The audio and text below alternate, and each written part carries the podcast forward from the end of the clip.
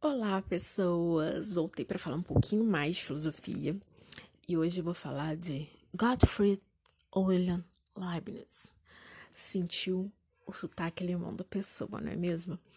É, o que eu vou falar do Leibniz, eu não vou falar de todo o escopo da sua teoria filosófica, de tudo que ele falou, vou falar de uma coisa específica. Mas antes de falar dessa coisa específica, é, o que sempre me chamou mais atenção do Leibniz e eu levei para a vida, eu coloquei aquilo como como uma filosofia de vida, digamos assim, é que o Leibniz ele falava que a gente vive no melhor dos mundos possíveis, que Deus em sua infinita sabedoria ele teria escolhido entre todas as possibilidades aquela que seria melhor. Então eu sempre pensei comigo que se esse é o melhor mundo possível, cabe a mim continuar deixando ele o melhor mundo possível. Então eu sempre parei para pensar que todas as minhas escolhas, tudo que eu faço na minha vida, eu tenho que sempre escolher qual que é a melhor opção possível. Eu não vou me contentar com B nem com C se eles não forem as melhores opções. Eu sempre tenho que optar por aquilo que é o melhor a se escolher, porque eu vivo no melhor mundo possível. Enfim, isso sou eu, quis compartilhar, porque eu sempre achei isso muito bacana, muito legal da filosofia dele. E era algo que eu sempre pensei que as pessoas deviam colocar como um norte de vida, uma bússola de vida. Essa coisa específica da filosofia do Leibniz. Como eu disse, pelo sotaque, Leibniz, ele era um filósofo é, alemão, ele se comunicou com vários filósofos da época, entre eles o Descartes e o. Descartes agora não tenho certeza, mas o Spinoza. O Spinoza foi alguém com quem ele chegou a trocar cartas. Ele se comunicava com várias pessoas. E o que, que eu vou explicar do Leibniz? O que, que é o grande macete dele? É a monada que, que é isso? É, a monada é um sistema metafísico que ele criou e que ele se destacou por esse sistema, como se fosse uma série, uma revolução. Eu estudei muito pouco, não é que eu estudei muito pouco, eu sempre me interessei muito pouco, não me interessava muito por metafísica, não é algo que eu sentia que estava dentro do meu, do meu convívio diário fazia parte da minha realidade, então eu nunca dei muita importância, mas eu sempre dei muita importância. Não é que sempre dei importância, eu sempre achei muito interessante esse conceito dele de monada, porque eu achava muito parecido com o conceito de átomo que eu aprendi em química, em química na escola, apesar de não é um conceito científico, gente, é um conceito metafísico. Ele criou todo um sistema para poder explicar a nossa realidade através do que ele chamou de monada. Primeiro, o que é monada? Monada, elas são substâncias simples, diferentes entre si, sem extensão, indivisíveis e eternas. É, ou seja, eu assim, comparando filosofias, eu sempre achei a monada um conceito muito parecido com o átomo, não um átomo moderno, porque a gente tem que lembrar que o Leibniz ele é do século 16, 17, não, 16. Ele é do século 16.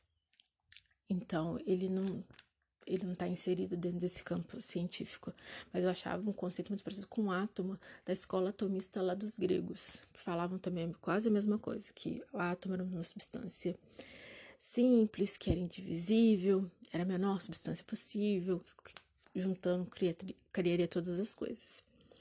É, então, continuando, o que, que ele vai falar? Ele vai falar que só Deus pode criar ou destruir uma monada. Aí também, aí ele dá uma explicação filosófica, uma explicação mais racional dentro da metafísica sobre tudo que a gente fala que Deus é o criador de tudo e Deus só Deus pode tirar. A gente pode, por exemplo, para vocês entenderem essa coisa de criar e destruir, é a questão, por exemplo, do suicídio. Deus dá a vida e só Deus pode tirar a vida. A gente não pode, a gente não tem o poder, não tem autorização de, de tirar a nossa vida. Por isso que dentro da igreja o suicídio ele é visto como um tabu durante muito tempo. Um suicida não poderia ser é, enterrado num cemitério religioso por causa dessa coisa aqui. Não foi Deus que tirou a vida da pessoa, foi ela que decidiu tirar por si mesma. É, e, tipo, cada monada, como ela é diferente entre si, ela, digamos assim, elas são. Elas não têm extensão uma para outra. Cada uma vai ver o mundo sobre o seu ponto de vista. Ou seja, cada uma é o famoso, falei assim, a minha visão de mundo. Porque a gente, dentro desse sistema metafísico, a gente é uma monada, então cada uma tem uma visão de mundo. E a gente não, só que para ele, essa, a gente não comunicaria entre si. Eu não compartilharia a mesma visão de mundo que uma outra monada. É, por causa que a mudança para ele nunca é uma mudança externa, é sempre uma mudança interna. Então, a monada, como ela não comunica entre si, ela não poderia mudar por ter, porque teve contato com outra monada. Ela só essa mudança teria que partir de dentro da de dentro dela, de dentro dessa monada. Deus para ele também vai falar que Deus, apesar de ser o único capaz de criar e destruir uma monada, Deus também será uma monada, só que Deus é a monada suprema, a monada superior, é a monada das monadas, o rei das monadas. Enfim, Deus é a monada perfeita. Do mesmo jeito que a gente pensa que Deus é o ser perfeito.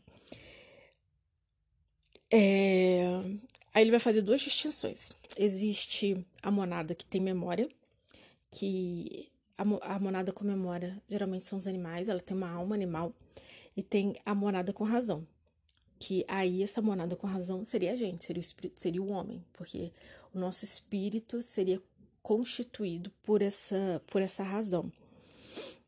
O nosso corpo também ele é formado por monadas e a alma é a monada dominante dentro do nosso corpo, ou seja, então, em relação ao ser humano. A nossa monada é uma monada com razão. Nós vamos ser tudo nosso é constituído por essas monadas. Lembra quando eu falei lá do átomo? Do, de acordo com, a, com o atomismo pré-socrático que constituiria tudo, ele, vai, ele não vai falar mais átomo, para ele átomo não é uma coisa existente, ele vai falar assim: não, somos por monada. Todo o nosso corpo, tudo ao nosso redor é constituído por monada. A nossa monada difere de, da monada animal, porque a nossa monada é uma monada constituída de razão, é ela que vai constituir nosso espírito humano e vai ser. E a monada maior dentro do, do nosso corpo vai ser a, a nossa alma. Como existe cor, ele vai fazer diferenciação de corpo e alma. Ele vai dizer que o, o corpo ele é regido pela mecânica. E a alma, ela é regida pelos nossos propósitos. Ou seja, é a mesma coisa, tipo, corpo, a gente aprende a andar, as nossas funções biológicas, tudo isso de, ele via de certa forma como algo mecânico. Tudo bem que a gente pode falar assim, ah, tem gente que não enxerga, tem gente que não anda, ele não vai levar isso em consideração, você vai falar assim que o corpo ele é mecânico. Ele vai. A nossa alma não, a nossa alma é o que constitui aquilo que a gente quer. O que, que a gente quer da nossa vida? Quais são os nossos propósitos? Tudo aquilo que a gente se propõe a fazer, todos os nossos sonhos, todas as nossas metas que a gente se coloca para alcançar, na visão do Leibniz, vai ser isso que, que vai impulsionar a nossa alma. É, eu, assim, eu sempre é, interpretei isso como, dentro de, de uma filosofia de, de um outro filósofo, como a vontade de potência. Eu. Ai, agora esqueci a palavra, estava na ponta da língua. é o objetivo da nossa vida. Podemos colocar assim. Como eu disse, que Deus, ele é a monada maior, é a monada presente em todas as coisas. É, vai ser ele que vai trazer harmonia para todas essas monadas que são que não têm ligação entre si, que são, digamos, autônomas. No meu entendimento, sempre pensei como autônoma. É, apesar dessas monadas, da monada ela ser autônoma, ela ser isolada, ela ser uma ilha, é, elas ainda têm uma certa ligação porque uma é representação da outra. É tipo assim, a monada que constitui meu dedo. Ela tem uma ligação, uma, ela tem, ela é uma representação da mesma monada que constitui o dedo de todas as outras pessoas. Podemos colocar assim. Essa parte assim eu nunca entendi direito, né? Como é que ela poderia ser uma representação de, das outras se ela é algo isolado? Mas, enfim, não sou eu que vou criticar Leibniz. E bacana da gente entender esse conceito dele é porque é o que se destaca na filosofia dele e é o que trouxe reconhecimento também. Então, ele compartilhou essa ideia com vários sábios da época, porque ele se, como eu disse, ele se correspondia não só com filósofos, mas com matemáticos é, com várias outras pessoas. Então, ele, todo esse contato que ele teve ajudou ele construir todo todo complexo, toda a complexa filosofia que ele criou. É, a filosofia dele, ele é, ela não pode ser como se fosse com, ah, são composta não comparada também não a filosofia dele não é algo que a gente pegue e coloque como algo que. Lembrei, a filosofia dele segue uma ordem bem aleatória. Ela não, ela não tem um padrão. Se a gente for, por exemplo, analisar a filosofia do, Platão, por exemplo, a do Leibniz, não, ela, como se fosse assim. Agora é aqui, depois é ali, depois volta para cá e vai para lá. É mais ou menos assim.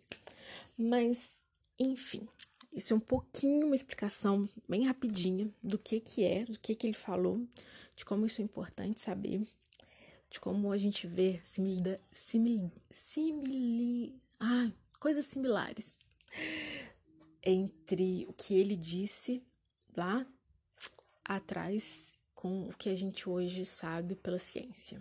Enfim, ficamos por aqui. Até a próxima.